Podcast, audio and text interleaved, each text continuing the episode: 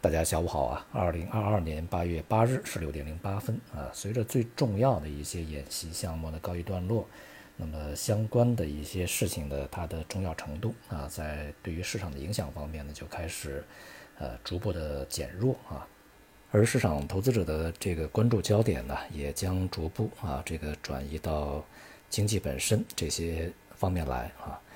今天的 A 股呢继续回稳啊，从指数上看呢，涨跌互现，个股行业板块呢大多数是上涨啊，总体来讲呢是一个稳定状态啊。周末呢也公布了我们七月份啊这个进出口数据，虽然说出口数据呢还是高于预期，表现非常好啊，而且呢这个贸易顺差也是今年二月份以来的最大啊，但是进口的数据呢正增长啊却是大幅不如预期的啊。这显示出呢，外围的需求啊，相对还是比较稳定，而我们内部需求呢，反而啊是比较疲软的。即便如此呢，外部需求啊，其实它的出口总量啊，也是大致有一些这个下行的啊。但是因为出口价格支撑，所以说出口额还是位于一个高位啊。总的来说呢，进出口这样的一个领域呢，是我们当前国内经济啊为数不多的比较强劲的给予经济支撑的啊一些部门。但是未来呢，由于啊外部的加息和经济走软啊这种趋势呢越来越明显，那么外需恐怕在今年下半年会逐步的啊显露出一些疲软的状态来啊，因此呢外贸形势啊也不容过分乐观啊。而在上周五公布的美国的就业报告呢又是非常强劲啊，就业岗位啊要比预期的高出一倍啊，这也就显示在美国呢现在就业形势仍然是偏紧的啊。也就为美联储未来坚定的啊继续采取比较大幅度的加息这样的一个路径呢提供了更大的支持。因此呢，因为目前呢这个整个的通胀还是比较高啊，而且呢在未来恐怕也很难呃非常快的下行啊，所以说这个利率的提升或者说利率啊持续在一个高位啊一段时间呢是一个比较大概率的事情啊。当然它会对整个的经济和资本市场形成一个长期的压力。当然啊，由于未来呢，美联储的利率还会继续提升，那么因此呢，对于汇率的影响仍然是长期里面会持续的发生作用啊。在这里面呢，我们需要对市场啊，呃，有一种这个观点呢，提出一个质疑啊，或者大家呢也应该去思考一下啊。由于在呃过去一段时间，这个美国的十年期国债收益率呢，从它的高点啊，这个三点三左右有所回落，回落到目前的二点七、二点六几，甚至啊这样一些水平。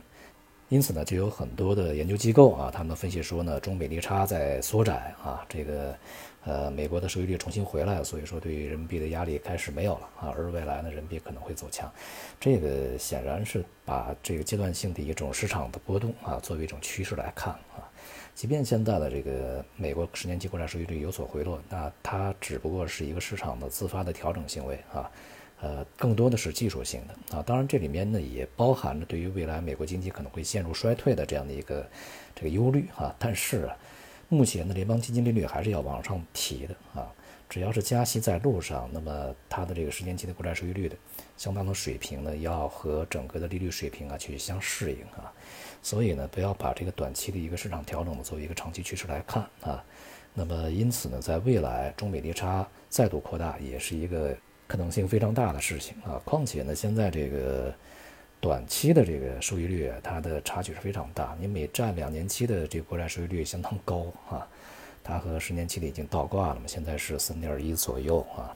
那么远远高于这个同期限的国内的这个国债收益率。因此呢，就是人民币的压力已经消失这种说法呢，应该是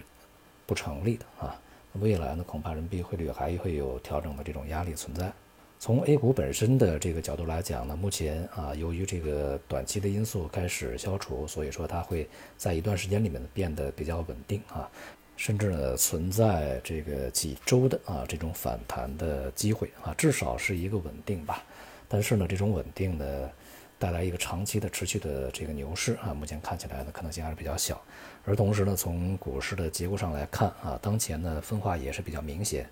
呃，从整个的这个概念上来看呢，传统行业目前是非常弱的，而这个科技板块哈，科技行业相对比较强一些，尤其是一些硬科技。在除了像国防军工这种强概念啊，目前这种大的形势以及长期的这种这个大的形势所支撑的这些行业以外，那么一些硬科技板块的表现是比较好的啊。一方面前面它跌的比较多啊，另外一方面呢，这个来自于六月初吧啊，这个反弹行情呢，他们表现也是一般的啊，所以说也还有一定的这个补涨的这种机会啊。所以在市场稳定的时候呢，这些行业板块相对于传统行业来讲会具有。比较明显的优势啊，而像金融啊、地产呢，一直是比较低迷的，目前看起来也还难以摆脱这样的一个境地啊。同时，消费啊也是比较疲软，所以呢，我们在存量的博弈过程中，这种结构性的机会啊，还是要去选对行业板块啊，才能够去，首先是规避风险啊，这个尽量不能赔钱啊，不要去赔钱，同时呢，也还具备一些赚钱机会啊。好，今天就到这里，谢谢大家。